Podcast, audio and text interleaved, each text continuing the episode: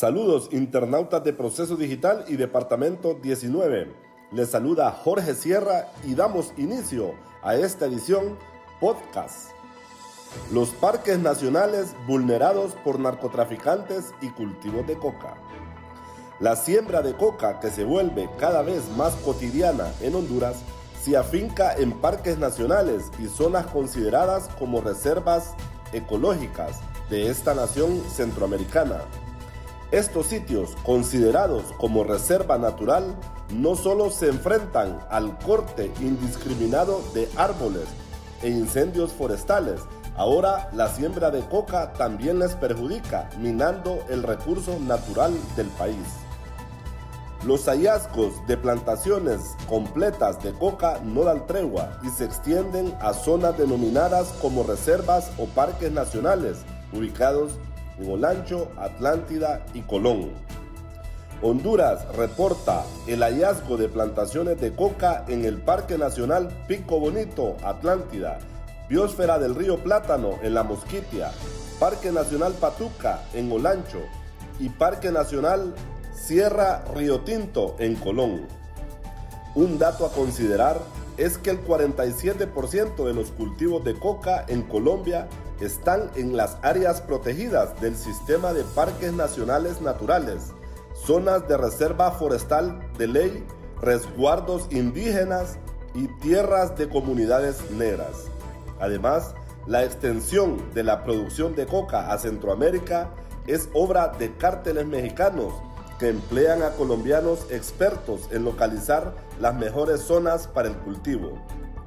De acuerdo a fuentes de la Dirección Nacional de Lucha contra el Narcotráfico, se estima que cárteles mexicanos como los de Sinaloa y Jalisco Nueva Generación son los que están detrás de esta penetración, aunque no operan directamente con un despliegue de individuos armados, sino en diversas ocasiones a través de cultivadores de origen colombiano, conocedores de los cuidados que necesita la planta de coca.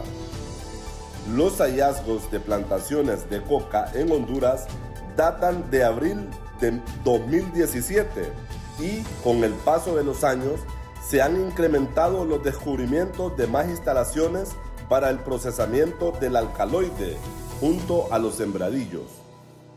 El denominador común de los hallazgos de plantaciones de coca también muestra estructuras improvisadas conocidas como narcolaboratorios rudimentarios donde además se han encontrado precursores químicos e insumos como la urea y gasolina para refinar las hojas de coca y convertirlas en pasta base. Los datos generales de este 2023 dan cuenta que las plantas de coca incautadas en el país suman 1.833.784 en apenas 3 meses y 19 días. Los hallazgos este año se centran especialmente en Olancho, 1.055.500 plantas, El Paraíso, 297.000, Gracias a Dios, 280.434, Atlántida, 172.500 y Colón, 22.350. Para leer la nota completa puedes visitar nuestra plataforma www.proceso.hl. Gracias por su atención y los esperamos en nuestra próxima edición podcast.